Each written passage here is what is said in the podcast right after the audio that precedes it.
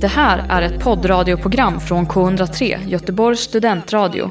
Du hittar oss på k103.se. Av upphovsrättsliga skäl är musiken förkortad.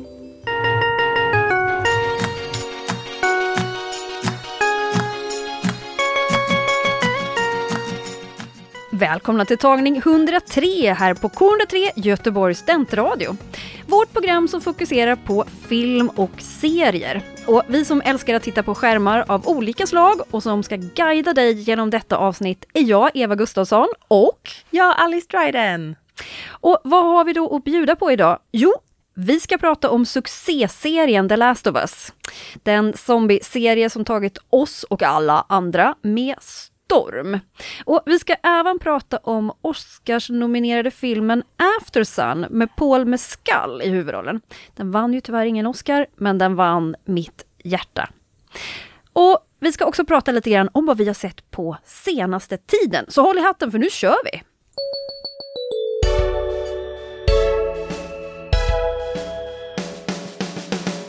Ja du Alice, vad är det vi har tittat på sen sistone? Sistone var ju ett tag sedan dessutom. Det är det i regel. det är det i regel. Det blir lite eh, glesare mellan programmen nu tyvärr. Men, Men vi kommer alltid tillbaka. Exakt! We will always be back. Vi är som Terminator. Jajamän, ni blir fan inte av med oss. ja, sen sist, vi har ju sett ganska mycket så vi ska inte prata om allt, men vi har valt några guldkorn. Och igår, då tittade du, eller lyssnade du på en intervju med Anders Lundin som är tillbaka på en öde ö. Det gjorde jag. Eh, han är ju, Anders Lundin är ju en sån här, för mig i alla fall en barndomsperson. Jag, jag känner mig väldigt starkt förknipp, eller jag förknippar min barndom och eh, alltså nostalgikänsla mycket med Anders Lundin. Det var Robinson, det var Allsång på Skansen, det var, eh, det var det han och typ Putte som körde den här, de hade lite såhär sångsketcher på barn, Bolibompa typ, där det var såhär, jag vill bara ta det piano, eller mannen han... Eh, ja, Putte vet jag inte vem det är, men vet, han var ju med i det här Rea ett tag. Va? Ja. Var Anders Lundin med i Ria? det var han. Mm. Oh my god, det är mer nostalgi än vad jag kommer ihåg. Shit! Ja, ikon är han i alla fall. Han verkar så himla trevlig. Men nu är han tillbaka som programledare för Robinson. Woo! Och du har sett på Robinson. Jag såg ju på Robinson när jag var tio och Anders Lundin ledde. Och nu har jag liksom inte sett på Robinson. Det gjorde jag ju också och ja. jag slutade aldrig titta. I just kept on.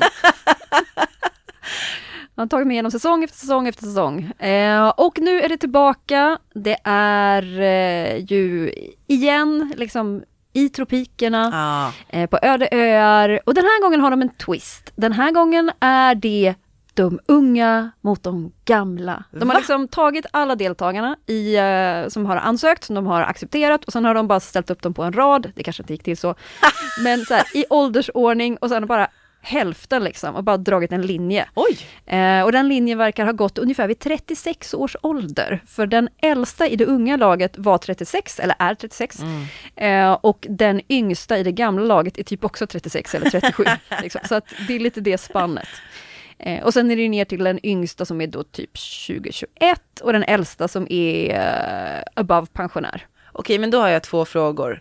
Hur går det för Anders Lundin och är det inte lite orättvist att det är de lite äldre mot de lite yngre? Mm. Det, det, går bra för Anders. Han har gjort det här förr och jag tycker att han har en bra, stabil eh, presentation. Sen så här, det började ju då eh, söndag eh, som precis har passerat och mm. det är nu inne på att de visar de här måndag, tisdag, för de kör ju liksom söndag till torsdag. Just det. Eh, och det är inte så är... en gång i veckan som det var när jag var liten, utan nu är det... Ja, men det är ju nästan en gång i veckan. Det är inte på fredag och lördag. Okay. Men måndag till torsdag är det kortare avsnitt och sen på söndag så är det det långa avsnittet och det är då det också är öråd. Ah, mm. okej. Okay. Så att vi har ju än och då bara haft ett introduktionsavsnitt och sen några avsnitt under eh, den vecka som följde efter det. Och vi mm. kan ju också säga så här, ja, idag är det torsdag i vår verklighet, men det här är en podd så att eh, I er verklighet kan det vara vilken dag som helst.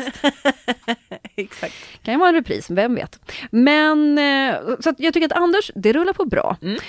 Men ja, det där gamla versus unga, det beror ju kanske lite på vad det är för tävlingar. Men mm. ja, jo, eh, so far så har de unga vunnit alla tävlingar.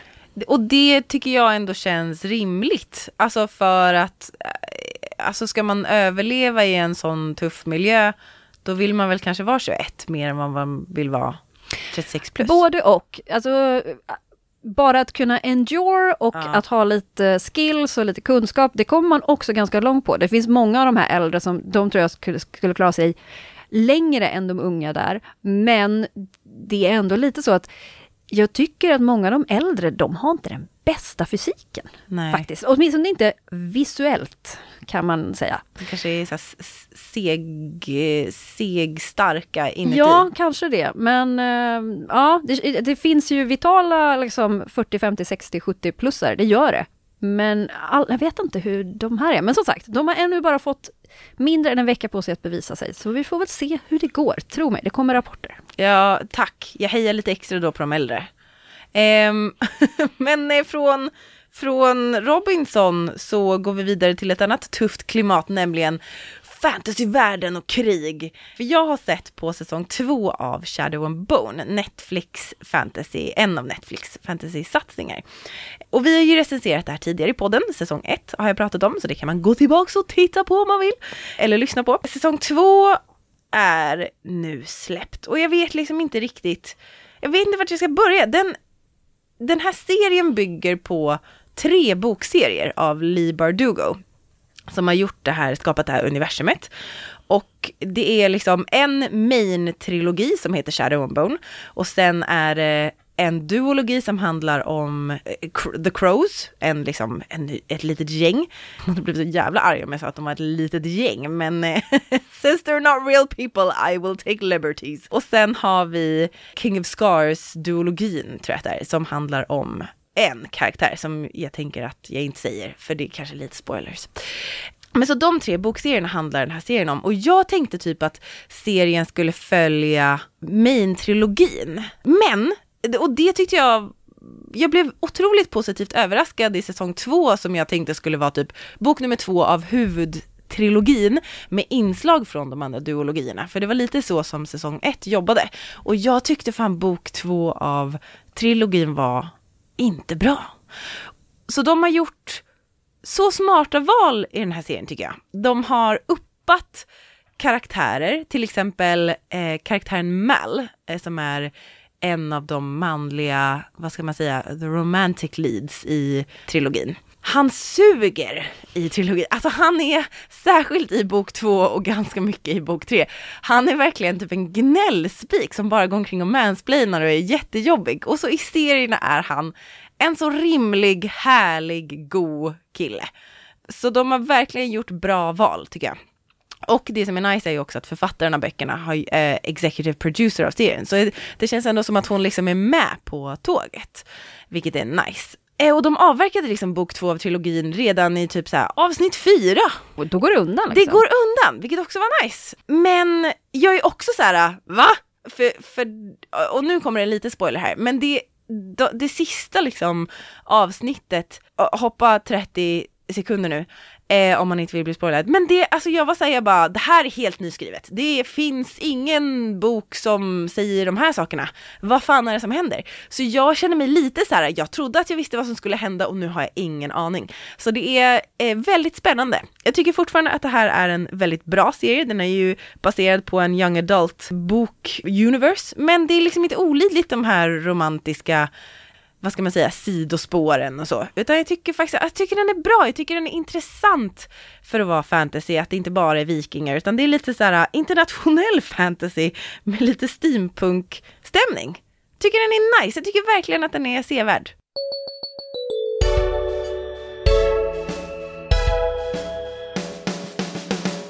Tagning 103 håller ju just nu på och pratar om vad vi har kollat på sen ni hörde oss senast. Och eh, jag har passat på att se klart Atlanta. Ooh. TV-serien som har kommit i fyra säsonger. Mhm. Och jag har pratat lite grann om Atlanta förut och jag gillar verkligen den här serien som Danny Glover, eller Donald Glover, har eh, skapat tillsammans med Hiro Murai som har regisserat många och skrivit många av eh, avsnitten i serien.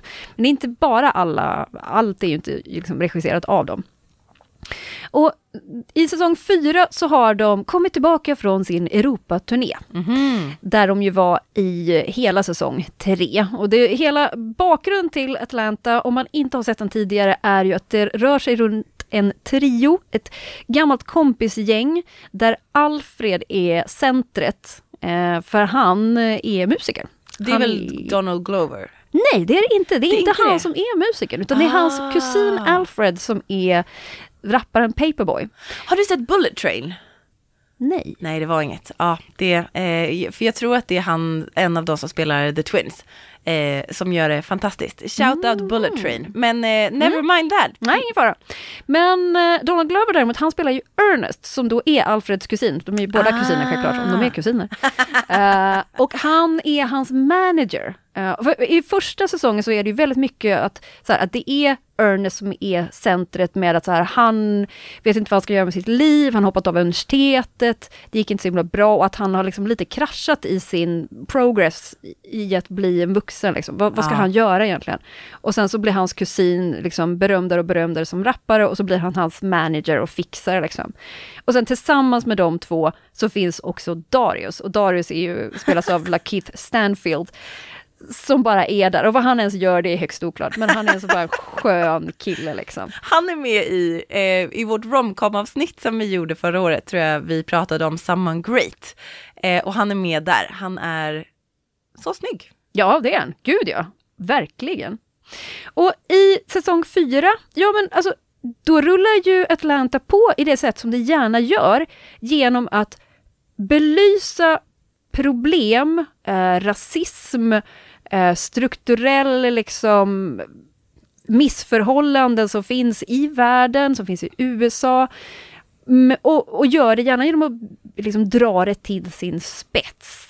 Och varje avsnitt är ganska fristående. Mm. Eh, och ibland kan avsnitten dessutom handla om helt, helt andra karaktärer. att det är bara så här, det här är en story som vi berättar, ingen av våra karaktärer är med i den, på Nej. något sätt.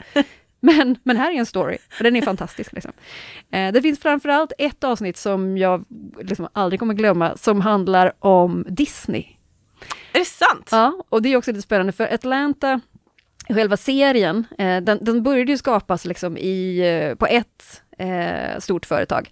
Och sen har det blivit uppköpt av Disney. Så nu finns Atlanta på Disney+. Plus. Ja! Och jag kan säga att den här historien om Disney, it ain't sunshine. Så är ändå ganska så här, de bara, lite kritik mot sin nya ägare. Fair enough, fair Ja. enough. Och ja, men det, den, den är så himla charmig och rolig och superallvarlig Mm. och välgjord. Jag tyckte att säsong tre var tyvärr en dipp, för den var Ah. lite, verkligen, det här är ju verkligen en, en serie som är all over the place, men den här var lite så här, bara, ja, fast ni sk- skjuter åt många håll och träffar inte så mycket. Den handlade mycket om stereotyper om Europa som man så här, ja, jag fattar att ni har hört talas om lite saker här, men de, det är inte riktigt så här.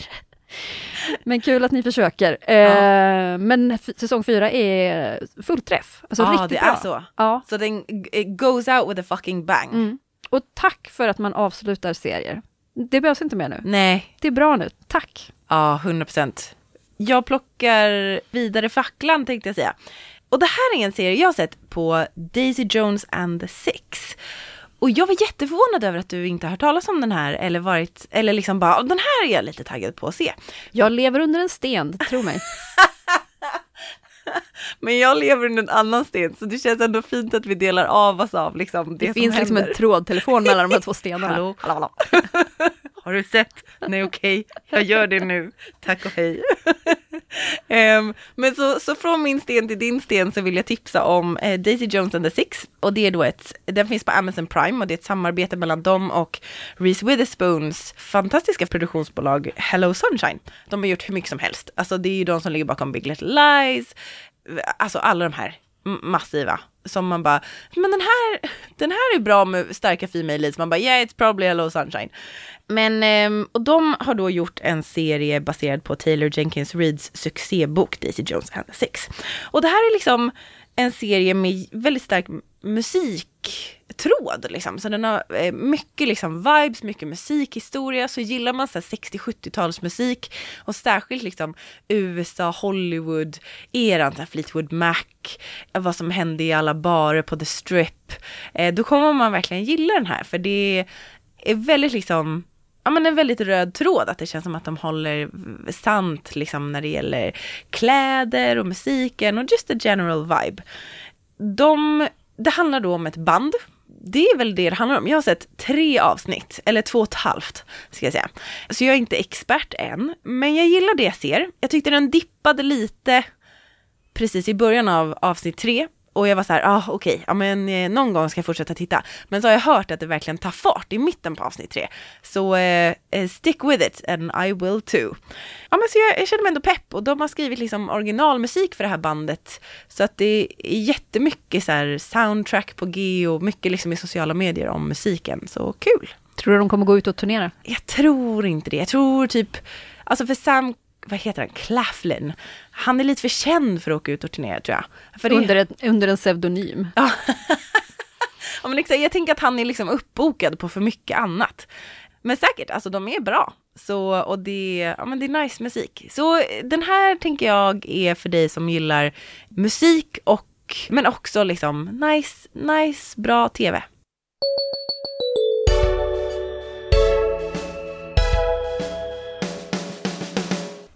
Hörni, 103 är självklart inte de enda som har sett The Last of Us den senaste tiden, för det är vi ganska många som har gjort. Och eh, ja, det är ju HBO Max serie som baseras på succéspelet. Ja. Spelet kom den första delen runt 2013 och sen har det kommit en eh, Last of Us 2. Ah. Så att säga. Så att det finns ju mer spel, mm. än det finns seriehistoria än och då. Just det. Vi har tänkt eh, lite här nu att vi kör en spoiler-free version först och sen så tar vi en låt och sen, eller en paus för er som lyssnar i poddformat eh, och sen kör vi lite spoilers. Så har man inte sett den än eller har man inte sett allt än, oroa er inte, ni kan hänga med på vår första del här.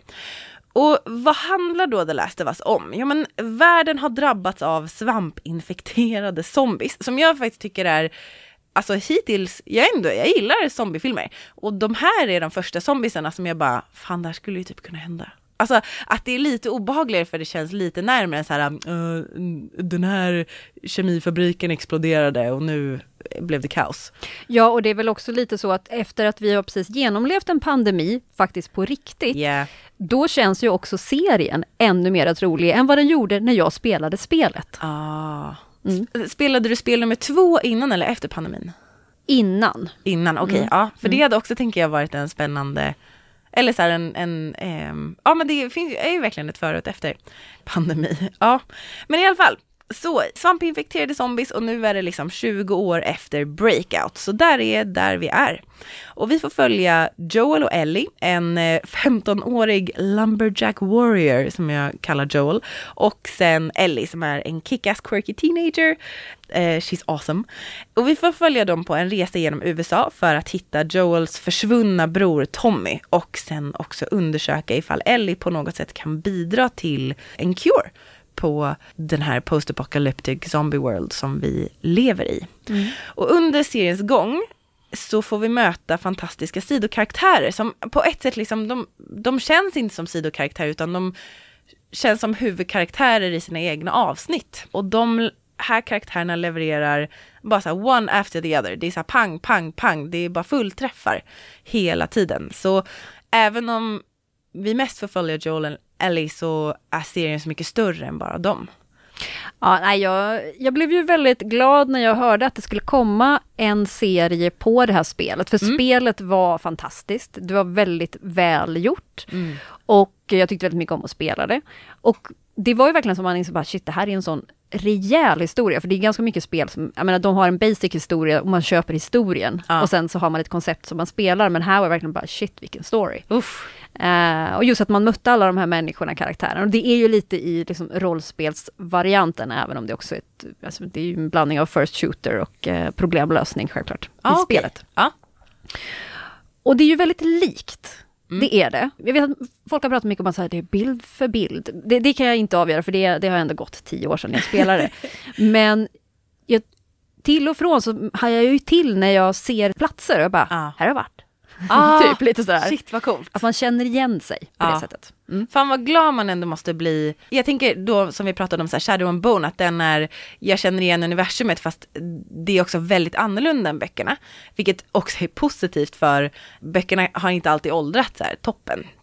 Men och här har man ett spel som verkligen var så här älskat och som, ja men det, det håller och då har man verkligen valt att bevara det och så honor it och addera istället för att ta ifrån. Eh, eller vad man ska säga. Så, så som Shadow and Bone också har gjort. Jag måste säga, jag, jag tänker att man inte kan prata om The Last of Us utan också prata om skådespelarna som spelar, särskilt då Joel och Ellie, och det är Pedro Pascal och Bella Ramsey, som båda också varit med i Game of Thrones. Alltså de är ju fantastiska, och de är ju fantastiska tillsammans också. Man blir så glad när man ser dem både på och av skärmen eller vad man ska säga. Alltså det, man scrollar i, eh, typ på Instagram så får man ju, eller jag i alla fall, min algoritm är bara typ så här Pedro Pascal. Pedro Pascal och Bella Ramsey, Pedro Pascal. så det, de verkar ha så himla kul ihop. Mm.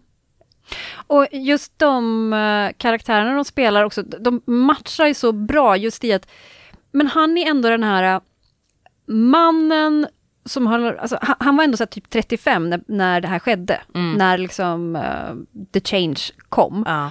Och så att för honom är det liksom, det är lite som att han, han var ung, ung vuxen, eller han var vuxen liksom när, när allting bara gick åt helvete och han har ju typ förlorat sitt liv Yeah. på det sättet. Ja. Han var liksom så här, ja men var vuxen och skulle liksom, saker skulle hända, men Mm. så blev det det här istället. Medan för Eli så är det ju mer så här, ja men hon har ju liksom, hon är ju född i den här världen. Ja. Hon har inte sett någonting annat. Då visste hon fattar ju att ja, men det här är inte så jävla nice, det har varit bättre förr. Mm. Men eh, hon har ju anpassat sig på ett helt annat sätt och hon har liksom inte den här kanske lite bitterheten från att allting bara gått åt helvete. Just det. Ja, verkligen. Och det finns också, det är mycket fint liksom när Joel är så här, så här var det förut liksom. Och, och så här gick det till då. Och hon får lära sig om det här. Vilket också säger mycket om till exempel vad man får lära sig i skolan nu. Eh, på den här tiden. Eh, vad som är viktigt och vad som och också så här, vad som döljs, till exempel så här, för hon vet inte till exempel hur, vad fanns det för olika governing systems, typ så här, demokrati eller sånt, utan det är ingenting de lär ut för att nu är det så här, eh, to- military totalitarian. Ja, Ah. Så demokrati är ju kanske ingenting man vill lära ut för att då hade folk fått idéer. Mm. Och det finns ju också folk som har idéer för att eh, vid sidan av, de här lever ju i vad som kallas för QCs, Quarantine Zones. Eh, och det finns lite olika QCs runt omkring i världen. Och, eh, men man, man fattar ju också att så här, nu är det täta skott liksom. Man Yeah. rör sig typ nästan ingenstans. Att, att röra sig en kilometer någonstans, det är som att färdas tvärs över landet. Det är liksom nästan omöjligt. Och man gör inte det för det är superfarligt. Men i den här världen då som styrs, där varje Q- QC liksom styrs av regeringen. Fedra, yeah, Fedra ja. liksom. eh, där finns det också en motståndsrörelse eh, som då kallas för The Fireflies. Yeah. Eh, och det är det man hela tiden försöker, liksom, Fedra försöker hela tiden hålla koll på. Så det finns väl inga som är liksom, upprorsmakare här som kan liksom, ifrågasätta vad vi gör och det vi gör det är det enda vägen. Liksom, så. Men är den verkligen det? Just det. Mm. Ja men det, och det känns också nice. Eh, Jag tänker att det också blir som en del av serien det här med, eh, för folk är såhär, åh nej jag vill inte titta på zombieserier. Och jag tycker typ inte att det här är en zombieserie. Det här är en serie som utspelar sig i en zombieserie. eller, eller en zombiesituation. Det finns zombies men huvudpoängen är relationerna och äventyret eller vad man ska säga. Så det är inte, jag sitter liksom inte och blundar på grund av zombies hela tiden.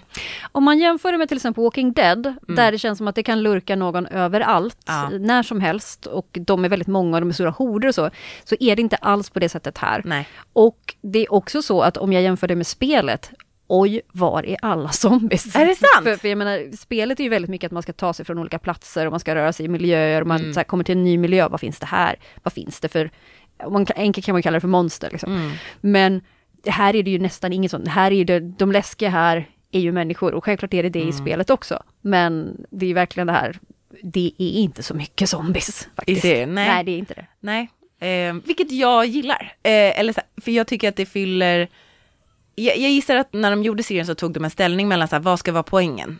Eh, och i ett spel så måste ju poängen vara också att spela och då fattar jag mer den här överlevnad, så här, skjuta, ta sig, wow, liksom.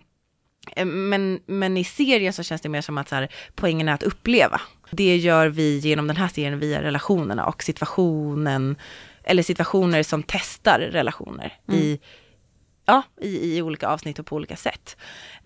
en grej bara, jag kände dock att jag var så här, jag bara, jag är redan avsnitt två så kände jag, gud vad jag ser fram emot att se om den här serien. för att även om det inte är zombies eller jump scares på det sättet som man är jätterädd för hela tiden så är det ändå så här, det ska bli skönt att veta vad som händer och kunna slappna av så att man kan ta in det känslomässiga lite mer nästa gång när man ser om. Mm. Och vi ska snart bege oss vidare lite djupare in i The Last of Us, men då kommer vi också säga att det kommer bli en del spoilers. Så om du lyssnar vidare efter den här punkten, så beware, skulle jag vilja säga.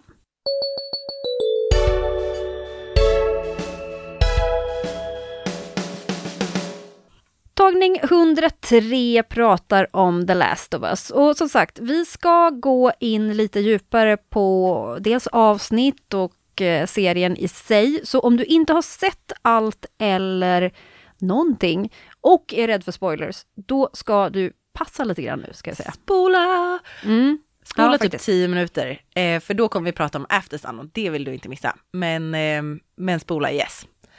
Okej, men alltså jag är så, eh, jag har bara längtat efter att prata om det här med dig. Jag har så mycket tankar och känslor och sen, ni vet ibland så blir man helt nollad för man har så mycket tankar och känslor så blir man bara så här, eh, vad var det jag ville säga? Hur var det jag kände nu egentligen?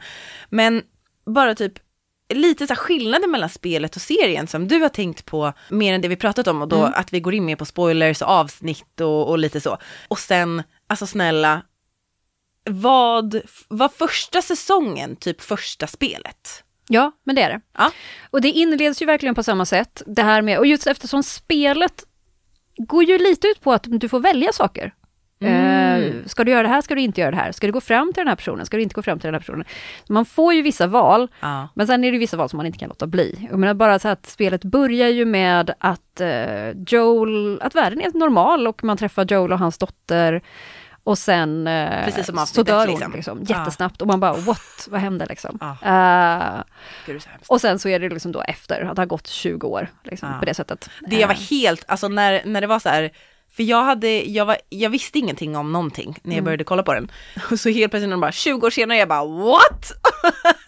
det var verkligen så här, jag fattar om man hoppar så här två år eller någonting, men det var verkligen 20 år. Så det, men de Mm. Och vad händer på 20 år? Ja, verkligen, vad fan hände på 20 år? Otroligt. Okej, fler skillnader. Mm. Men den stora skillnaden, och det man har ju valt att ändra på en sak i eh, serien, och det är den här biten med hive mind. Att svamp, alltså svampar har ju liksom rotsystem som hänger ihop, och att de pratar om att om du trampar på en, liksom en svamp Just det. tråd någonstans så kommer de känna av det längre bort så de vet att du kommer till exempel. Så är det inte alls i spelet. Aha. Utan där jobbar man istället med att du blir smittad med hjälp av sporer, alltså svampsporer, typ röksvampar. Så att det kan vara så att du, det Mm. är farligt att gå in i slutna rum, för där finns det sporer så blir du smittad. Det är typ airborne Ja, liksom. och och det behöver inte vara, exakt, det är airborne. Ah. Eh, och det är det ju inte i spelet. Nej, nej, i serien menar du? Nej, förlåt, i, i serien, Ja. precis, det är det ju inte där, utan då är det ju mer att du måste bli biten, Ja, typ så. Och Oh. det är det inte alls här. nej. När du säger det, alltså för jag tänker egentligen, eller jag vet inte om jag ska ge mig in i, det känns mer rimligt. Eller så här, men jag tänker att så här, it makes sense att det skulle kunna smitta via alltså sporer i luften och så. Men också svampar har ju, läste jag typ igår, att så här, träd kommunicerar med varandra via fungi på Alltså på sina trädsystem. Ja. Så via att skicka så här, elektriska signaler via sina fungi-nätverk så kan träd kommunicera med varandra. Så that makes also sense med hive mind. Eller så här, det känns som att båda ändå verkligen, jag är såhär, ja men I can see it liksom. Ett av de avsnitt som jag tyckte bäst om, det var ju verkligen det här med när vi får röra oss till eh, Jakarta. Och eh, när man får liksom en tillbakablick till när allting bara hände, Ja, 20 år tidigare då.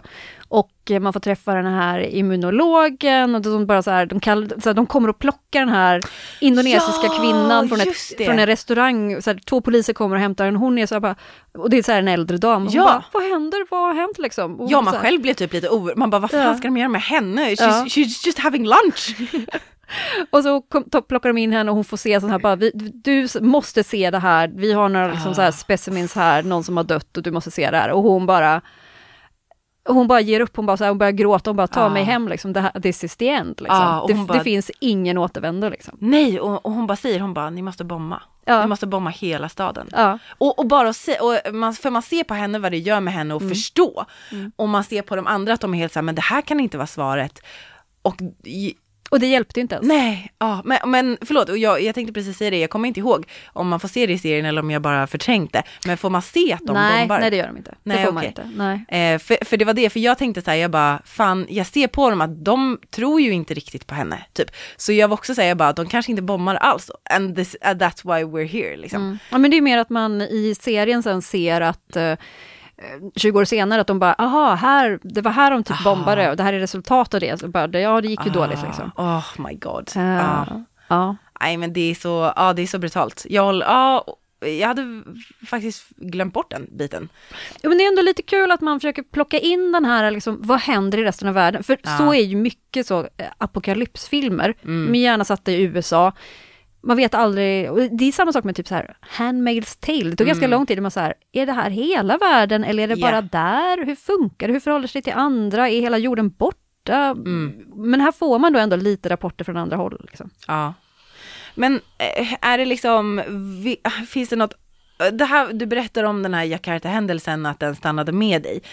Jag tänker det som stannade med mig lite i efterhand, jag, jag tänker också att så här, om ni följt podden länge så vet ni säkert det här, men jag gillar att heja på folk, eller så här, jag vill ha en hjälte. Mm. Och Joel är ju den självklara hjälten i serien. Att det är han som är så här, the wolf och Ellie är the cub och han ska protect her liksom. Det är väldigt, han använder väldigt mycket våld och man förstår liksom på det han berättar och, och det Ellie um, deduces också liksom från hans tidigare liv under de här 20 åren så förstår man att här, han har inte rent mjöl i påsen. Han har gjort våldsamma saker till folk som inte, vad ska man säga, förtjänar dem Mm. inom så mycket citat kaninöron som Mm. eh, det bara går. För jag vet inte om man, någon förtjänar våld egentligen.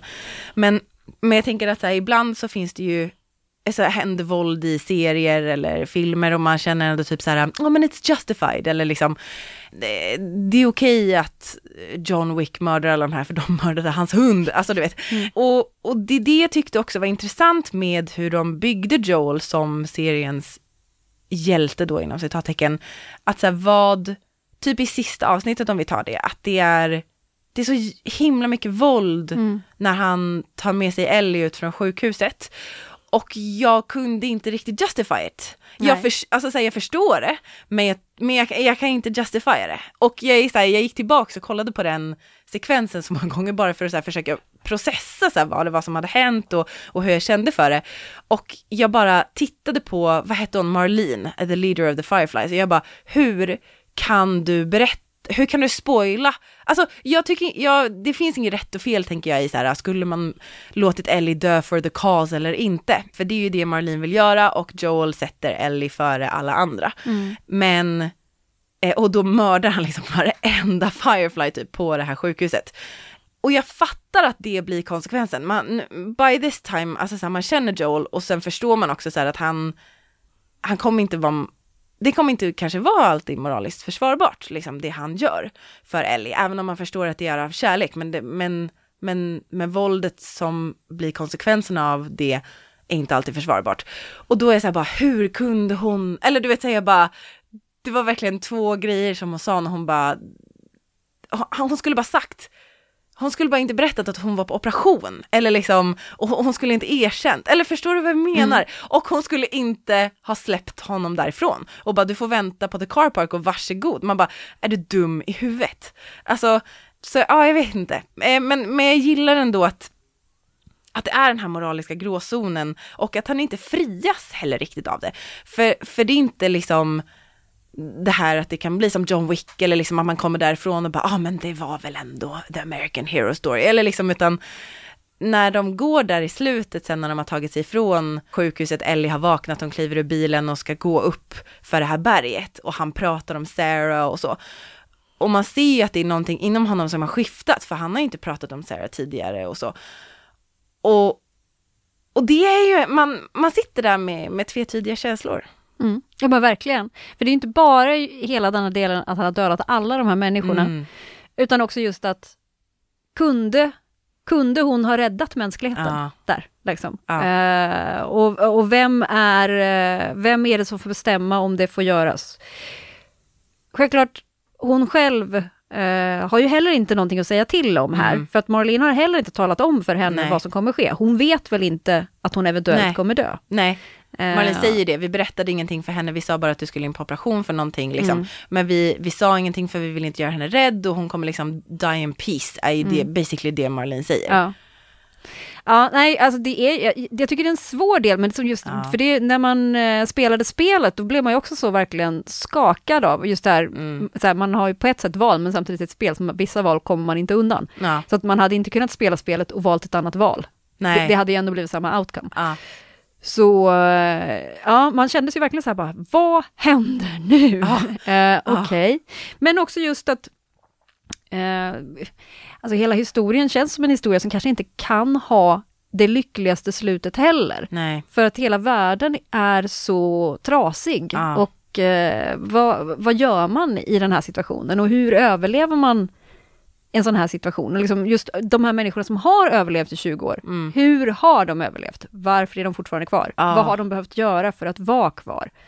Det är, ja. Alltså verkligen, Hello avsnitt 8 typ med den här jävla sjuke jäveln pastorn som har sin lilla församling där. Alltså det tog mig ändå, återigen det här med att man vill heja på någon typ, att det tog mig pinsamt lång tid typ att fatta att han var verkligen en bad guy. Mm. Men det är många som har sagt det som inte har spelat spelet. Mm. Som har sagt det bara, jag trodde ändå att han kunde vara en av de så här, han har varit så här, Ja. den ledaren som som har tagit tag, bara, så jag, jag steg fram och blev Ja. ledare för alla de här människorna som inte visste vad de skulle göra. Jag har Mm. gjort mitt bästa för att så här, nu svälter vi, men jag ska göra så gott jag kan så Mm. att de ska klara sig. Ja, Så.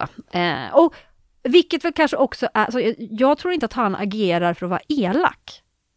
På något sätt. Utan jag Men tror vänta. att han ser det som att det här var det som behövde göras för att vi skulle klara oss här. men nu, om nu menar du liksom the cannibalism, eller hur? Ja, det menar Ja. jag. Ja, ja. Sen Ja. att han också är pedofil, det är... Ja. Ja, nej, nej, jag vill bara förtydliga. Men för, för det var ju det också, för jag, jag var också så här att jag bara, men typ, in my twisted mind i den här situationen så kan jag ändå, jag fattar the cannibalism, när man bara, vi har inte annat att äta, vad fan ska vi göra? Det är barn här, de kommer svälta. Ehm, och sen också typ när Ellie är i den här fängelsecellen och när han har sitt så här, tal när han börjar närma sig henne och jag bara, vad är det han menar? Det känns creepy och lite obehagligt men, men det kanske inte är det egentligen. Och så när han lägger sin hand på hennes hand typ och då blir jag så här, alltså det är någonting som inte stämmer men, men, men han har ju skyddat de här människorna, det måste ju vara någonting och sen bara oh oh yeah he's a total fucking psycho and creep and let's just kill him. så det är, ja jag vet inte, det är så mycket, det är så mycket känslor. Jag tycker också typ att vi inte riktigt kan gå härifrån utan att ha pratat om, alltså Sam Forever, eh, avsnitt ja, fyra. Sam och Henry, bröderna. Nej men snälla, Mm. men också avsnitt tre. Ja. Ehm, The Epic avsnitt tre. ja, ja, ja. Det, och det tänker jag, alltså på något sätt så, så tror jag att det kommer, eller det är en av de sakerna som kommer stanna mest Mm. kvar också, att det blev en så stor snackis liksom avsnitt tre. Mm. Bill och Frank.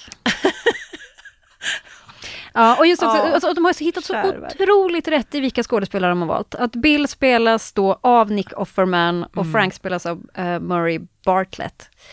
Alltså de, ja, nej, de var gjorda för det här. De var gjorda för det här och grejen är den att jag är också så här, jag var så förvånad av Nick Offerman för att jag associerar honom med Ron Swanson och Parks and Rec där det är väldigt mycket så komik och liksom eh, sitcom-vibe på något sätt. Eller så här.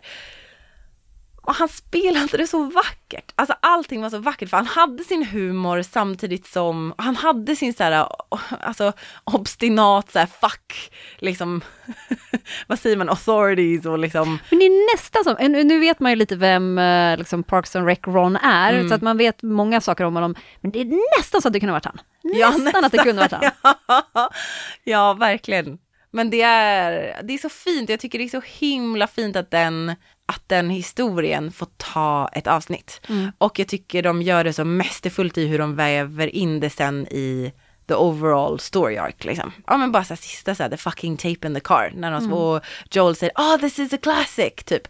Och, och sen så spelar man man bara I'm just gonna die over here, it's gonna be fine. så ja, ja det var tufft alltså. Mm. Um, Okej, okay, min allra sista.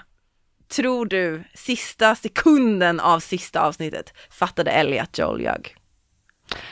Jag tror att hon har en ganska stor farhåga över att han har gjort det. Ja. Hon fattar att det är någonting som är fel. Det gör hon ju verkligen. Hon fattar det. Men vad, ja, vad kan hon göra liksom? Ja. Hon, och hon vet väl också att hon kommer inte få veta nu. Utan hon, för hon, har, hon, känner honom nu, liksom. hon vet ja. hur det är. And this clam kommer liksom öppnas långsamt. Så uh, det, hon får liksom bara lita på honom och gå vidare. Ja.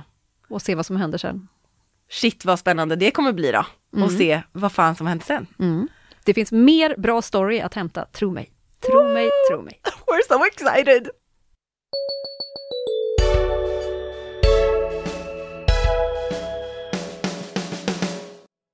Vi ska prata om en av de filmerna som nominerades till en Oscar men som inte vann. Det var ju vissa filmer som hade fått jättemånga nomineringar, men After Sun fick en nominering för bästa manliga huvudroll, som då är Paul Mescal som spelar Calum i den här filmen.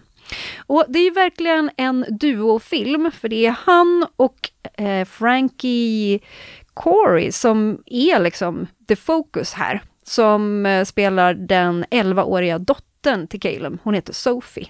Vänta, det är, är Paul Mescal pappa till, eller Mescal, jag vet inte alls hur man uttalar honom, hans namn. Mm. Är det Callum alltså pappa till en 11-årig Jajamän. Oj, wow. men, men det här är också en del av historien. För vi förstår ju här att här har vi en far och en dotter. Mm -hmm. Han har blivit eh, pappa jättetidigt, inte så mycket matte men alltså liksom någonstans i tonåren. Ja. Och det handlar mycket om att så här, det är hennes födelsedag och han fyller år ganska snart också. Mm. Och jag kommer inte ihåg vad de säger att han ska fylla i serien, men han fyller ja. någonting på 30, alltså, ja. ja. men så. Eller, eller mindre, jag vet inte. Här, han är en ung pappa. Ja. Han är dessutom en, eh, alltså han är en skild pappa, eller de har kanske aldrig varit ett par, det är liksom inte det viktiga och det framgår inte så mycket heller. Mm.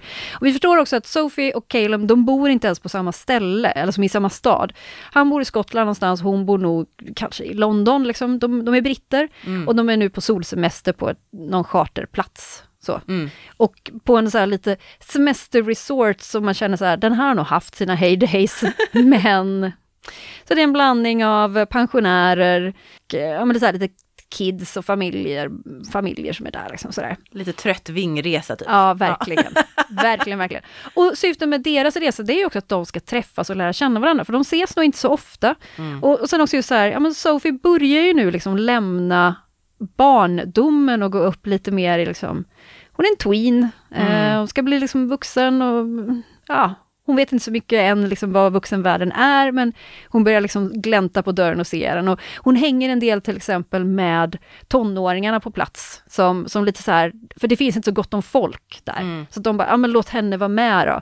Mm. Men, men hon fattar liksom inte riktigt så vad de håller på med alltid. Så det är mycket mm. så att de, för de tonåringar är kanske typ 16-17 eller någonting, mm. och så här, de smygdricker och eh, eh, ja men typ så här, full around in the pool och hon fattar liksom inte alls varför de tycker det är så himla kul att typ så här leka ta fatt Aha, tjejer och killar, ah. men hon är så bara, ja men jag kan också vara med kanske lite, eller så här, ah. lite så här på, på släptåg sådär.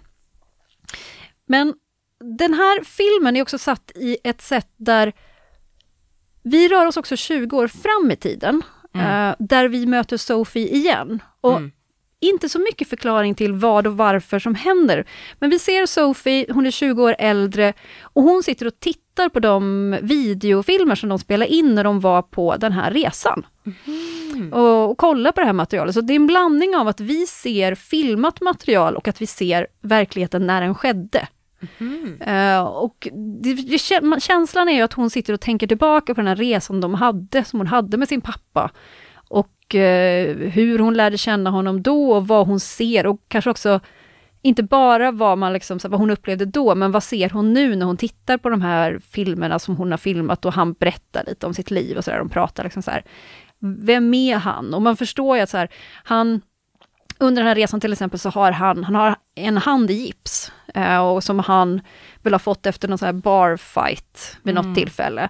Och man förstår att han är nog ganska vilsen och har liksom inte riktigt sitt liv helt i ordning. Eh, det är lite oklart vad han jobbar med och ja, så här, var får han pengar ifrån och lite sådär. Eh, och eh, det är också, jag ska säga att filmen har, alltså jag tycker den är jättefin och jättebra på väldigt många sätt, för deras samspel och hur de berättar den här historien, så den är liksom ingen action på något sätt, men just bara den här relationen mellan far och dotter och hur man ska liksom interagera och så, är väldigt, väldigt fin. Men den har ett ganska oklart slut, Okej. filmen. Eh, där man liksom inte riktigt... Så man kan dra lite slutsatser om man vill, man kan göra lite antagande, typ så här. Antingen så har det här hänt och det är därför det är så här, eller så kanske typ det här har hänt. Mm. Men man vet inte, så alla antaganden jag gör är ju egentligen bara lika goda som någon annans. Ja. Eh, så den är lite oklar i slutet och det tycker jag är lite synd.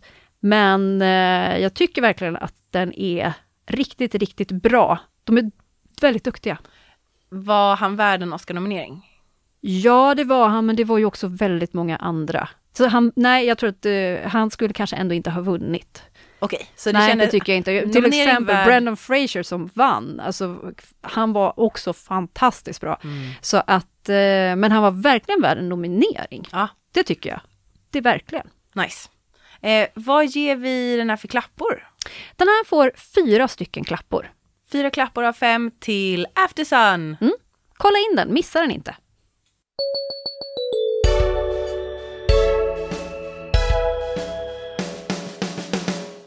Du har lyssnat på K103s filmprogram Tagning 103 med mig Alice Dryden och Mig, Eva Gustafsson. Och i dagens program har vi pratat om HBO Max-serien The Last of Us och om den Oscars-nominerade filmen Aftersun. Och så har vi också gett er lite tips kring saker som vi har sett nyligen. Du kan lyssna på våra program på fredagar klockan 13 här på K103 med repris 13.00 på söndagar. Och då lyssnar du på 103,1 här i Göteborg eller på streamen bara på k103.se. Du hittar oss också på Mixcloud och där poddar finns. Och du får gärna följa oss på Instagram under namnet tagning103. Yeah! Ha en fin dag allihopa, hej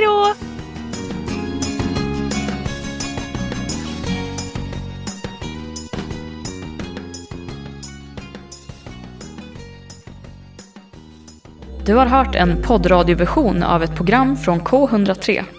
Alla våra program hittar du på k103.se. Följ oss gärna på Facebook eller på Instagram. Vi hörs!